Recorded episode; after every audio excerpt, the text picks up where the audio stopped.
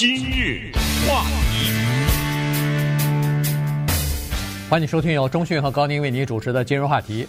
纽约州的州长古默呢，他昨天宣布辞职了哈。这个呃结果呢，其实不出意外哈，原因就是在上个星期，纽约州的总检察长 Letitia James 他所公布的那个调查报告出来之后呢，呃，压力就非常大了哈，政治压力，尤其是来自于党内的大佬的这些压力哈，包括总统拜登，然后纽约州的联邦的参议员 Schumer。呃，都在要求他辞职啊。同时，他在州议会里边已经基本上失去了呃民主党的支持。所以呢，今天我们把这个整个的情况跟大家简单的回顾一下，然后再看一下这个古默啊，他从政四十年，是不是现在在政治的生涯当中已经走到尽头了？嗯，这个是美国历史也好，美国政治也好，是一件非常大的事情，因为风起云涌的“我也是受害者”运动。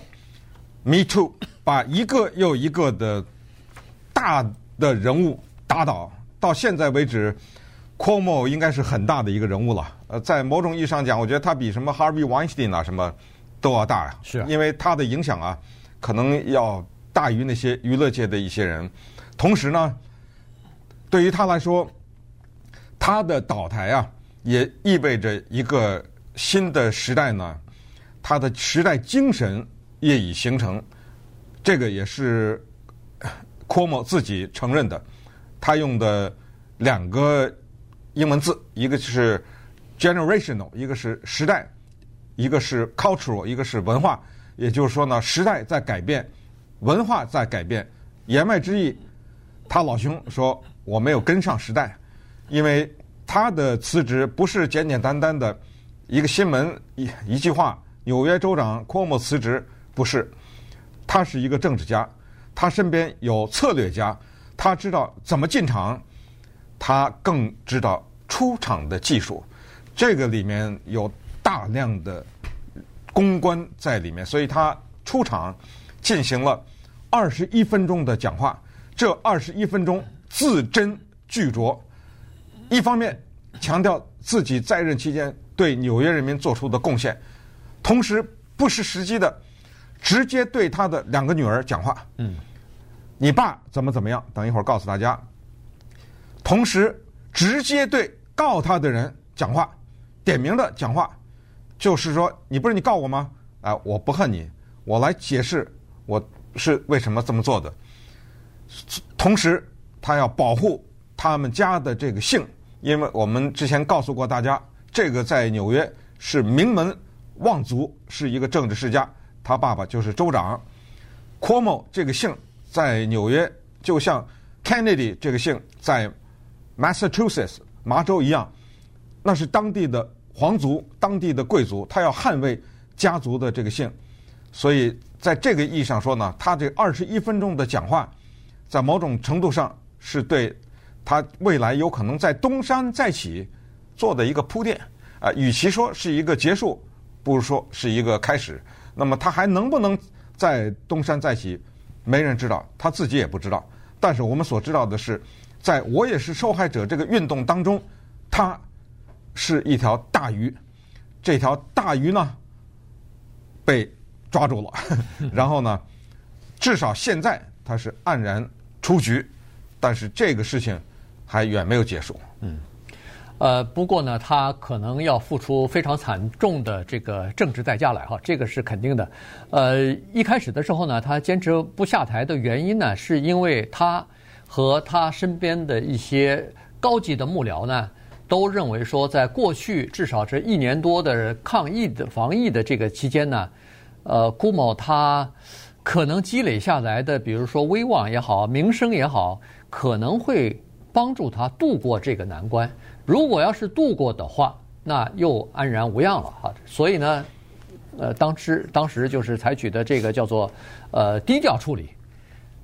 在去呃，在今年的一月份、二月份，呃，有几个女性站出来，呃，就是揭发他啊，或者是呃呃，等于是投诉他啊，呃，不顾对方的意愿，然后要么就是用言语方面，要么就是这个呃手的触摸啊等等。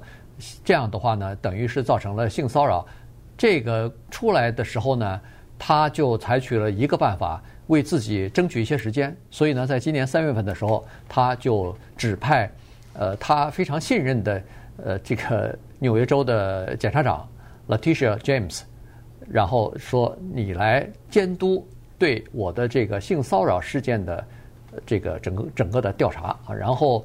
呃，不是，上次我们曾经讲过，就请了两个外边的律师，然后进行了一系列调查，采访了呃什么一百七十九位呃目击的证人或者是办公室里面的人啊等等。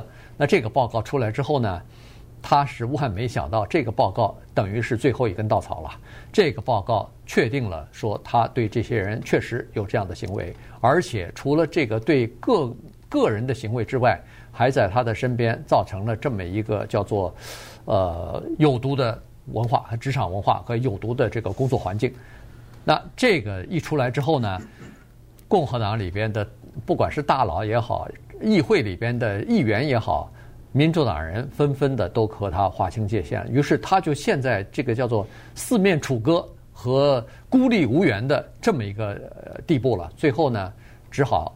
宣布就是下台了。对，我觉得你刚才说的是最后一根稻草是那个报告，对吧？对。但是我觉得呢，接下来是纽约州的州议会的议长，他最后说，如果你不辞职，我们就启动弹劾。然后最后统计了一下，因为纽约州的议会控制在民主党的手里，统计一下票够了。对。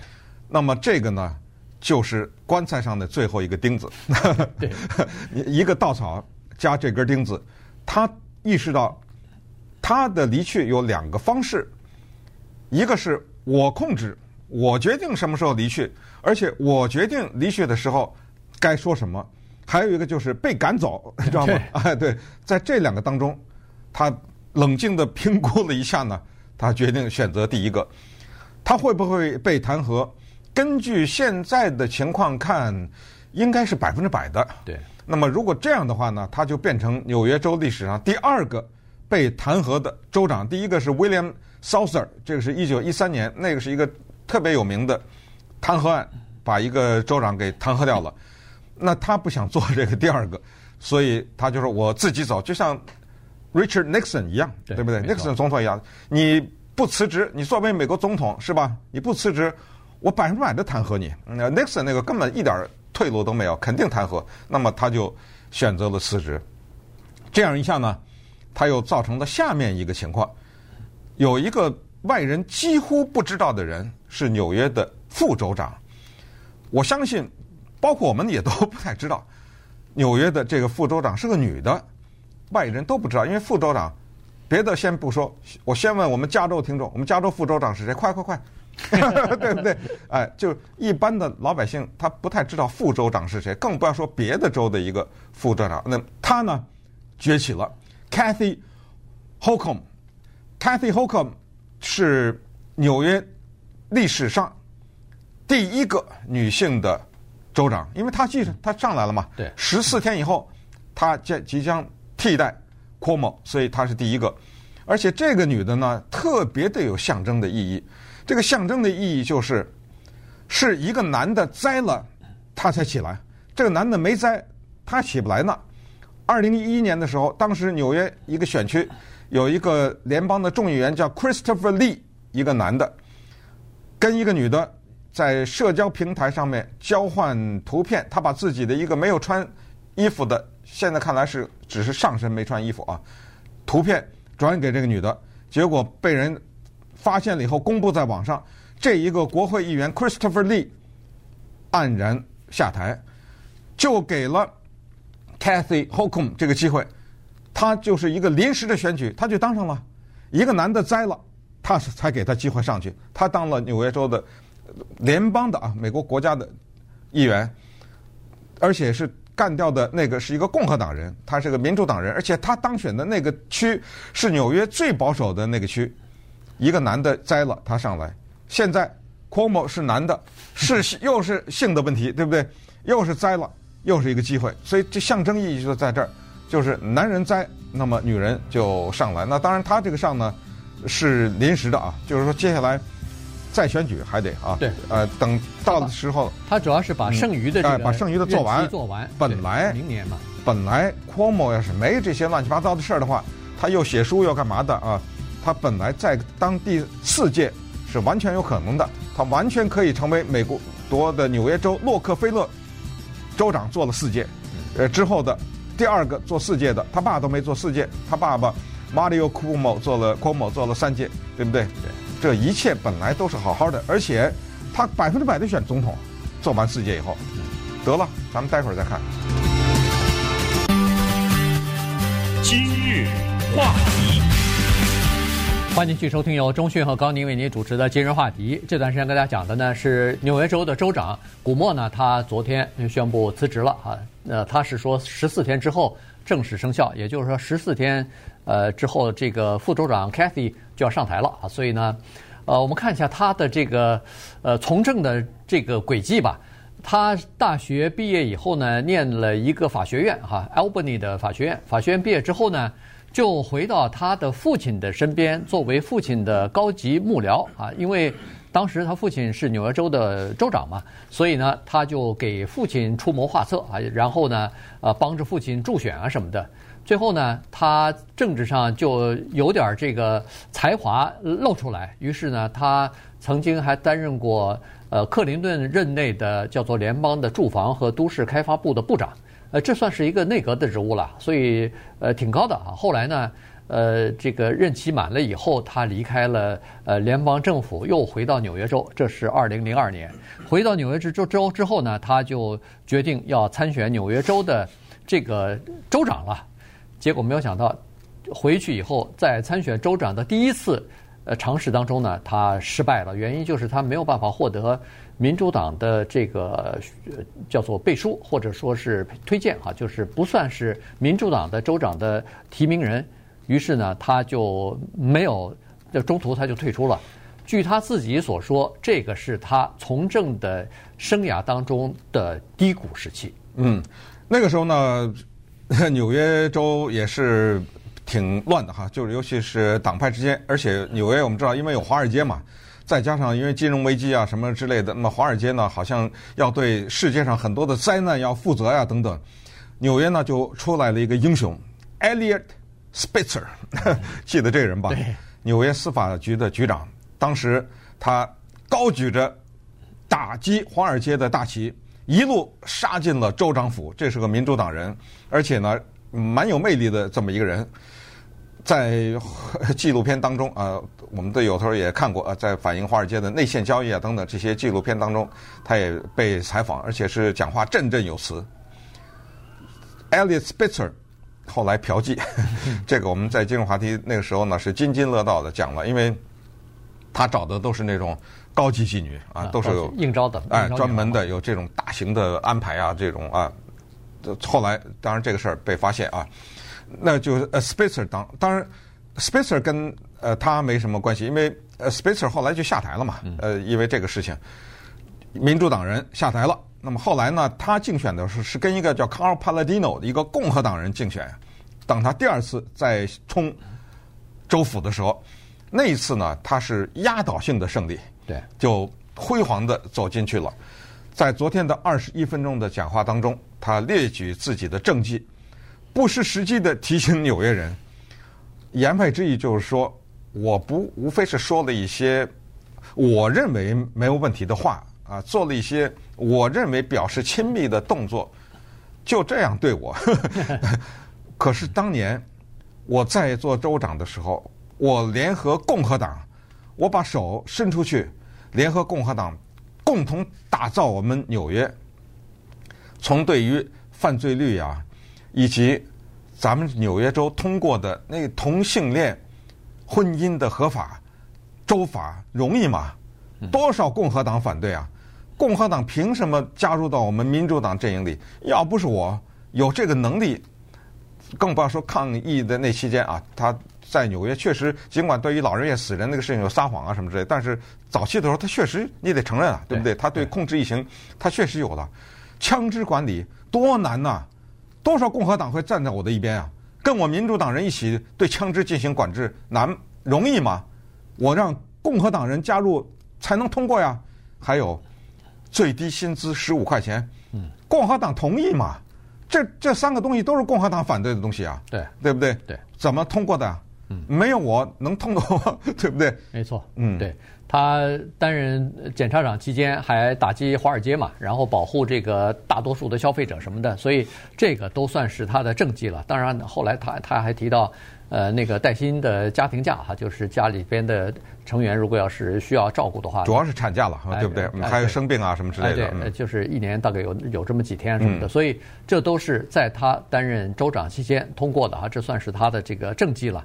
呃，然后他上台之后呢，承诺是要打击贪腐啊什么的，呃，但是呢，这个事儿呢，呃，就是说贪腐这事儿呢，就有这么几个东西呢，呃，他被人家所诟病啊。第一，就是在二零一四年的时候，他突然的宣布解散了一个 打击贪腐的一个呃委员会啊，专门的委员会。这事儿呢，被人家告到法庭上去，最后联邦调查局什么的，联邦政府司法部都派人来进行调查。但是后来呢，是说没有足够的证据对他进行起诉啊，所以这事儿是不了了之了。但是他身边的，呃，有这个亲信或者是高级的幕僚哈，核心人物，呃，后来被犯呃被判有这个贪腐罪哈，被判这个呃受贿啊什么的的，呃这个罪行贿赂啊和受贿的这个罪行。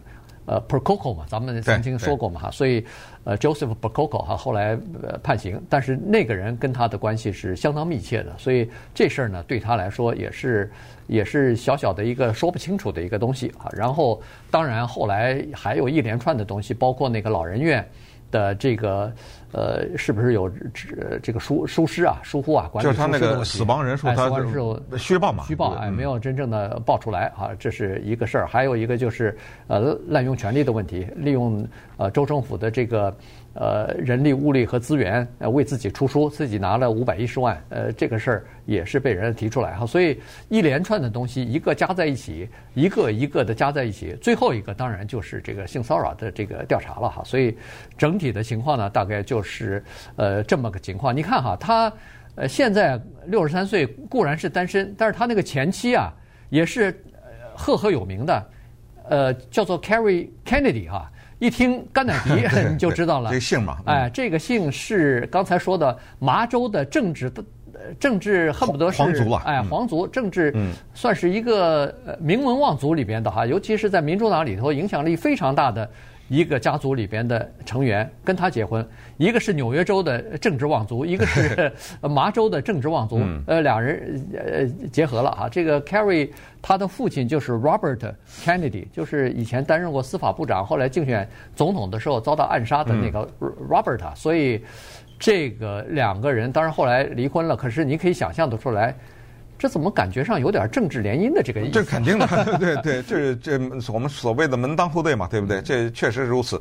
连人家阿诺还娶人家看的看那家族的人呢，对不对？对，这都是东西两岸的结合了，对不对？呃，昨天的二十一分钟的讲话，咱们学习学习啊。呃，时间的原因，我们就不放录音了。这二十一分钟的讲话，什么叫学习一下呢？就是说，你看看人家的政客，他怎么处理自己事业上的污点啊，这种问题。人家首先开始，他就说了，他是说，我面临的呃是挑战，这个挑战呢是一代人没有见过的，或者是几代人没有见过的。这个挑战，他言外之意指的是疫情啊，因为这种疫情是全球性的嘛。对，在这种时候，最需要的时候就是政府，没错，这话。那么，既然老百姓需要政府。我不想把老百姓的时间和精力花费在那些让他们分散注意力的事情，那就是我的个人的这些有的没的这事情，你知道吗？对，对，所以，我为民工作，我为民着想，为了让民能够渡过难关，我让开，哇，我我先让开，然后他高度赞扬他这个副州长 Cathy Hochul。啊，他说这个人啊，多么的聪明啊，多么的有能力啊，哎，多么的有实力啊，等等。所以这个事情千万不要把注意力放在我的身上，我不重要，政府重要，民重要。啊，你看看啊，把注意力咱们放在 Cathy Hochul 的身上吧。接下来他接管了，还有很多事情要做，前方的路还很长啊，知道吗？我们担心的是 Delta 变异的病毒啊。我们担心，你也应该担心啊！我们应该尽快的解决这个问题。等等，爸爸来一串，然后话锋一转，我的三个女儿是我的手上的三颗明珠啊！嗯，我要对他们讲下面的话：孩子们，你爸爸从来没有做过那些被指控的事情，也以后也不会这样做。他不是否认那些事情，是说。对这个事情的理解不一样，不一样哎，对，他说：“我从来不会对一个女性不尊敬。你爸有没有犯过错误？有。你爸有没有因为他的错误道歉？有。你爸有没有从他犯的错误中学习到经验教训？有。生活不就是这样吗？你犯错，你学习，哎，然后下面那句话他没说，等着以后再说。”你还可以东山再起。嗯，对，美国是叫做总是会给一个人第二次机会的哈。这第三次也给啊，对不对？克林顿给多少次机会啊？对不对？没错，当然了，后来他对那个呃，就是对他冒犯的人呃，或者说是站出来指责他的这些人，也也有一段话哈，也就是呃，其实也算是间接的道歉了哈，认为说他。用意，他本身的用意是示好，而不是冒犯他们哈。但是呢，呃，他对这个不顾对方的意愿，而比如说言语方面的冲呃这个冒犯呐，或者说是触摸啊，或者这这些拥抱啊之类的亲吻啊，这些他叫做不顾对方的呃意愿哈。这样做的话是确实也有点欠妥。那么当然他他自己把自己归类为叫做老一代的。政治人物、嗯、啊，他他这个这个说法是说非常聪明，他就说我们这代人就是这样做事的呀，没错，我们老一代的从父父亲那儿从父辈那儿学来的就是这样跟老百姓打交道的。他其实一一开始的时候一直在说，我在街上跟陌生人都这样子，跟其他的呃总统啊什么名人也是这样子，我不是分呃不分肤色、不分年龄、不分性别，我都是这样。他他大概就是要强调这个东西。啊，所以。呃，反正，呃，库莫的这个时代在纽约是呃先过去了，这一页是先过去了，就看看他，呃，就是沉寂几年之后哈，或者说是几个月之后，不会会不会再起来了对啊，对吧？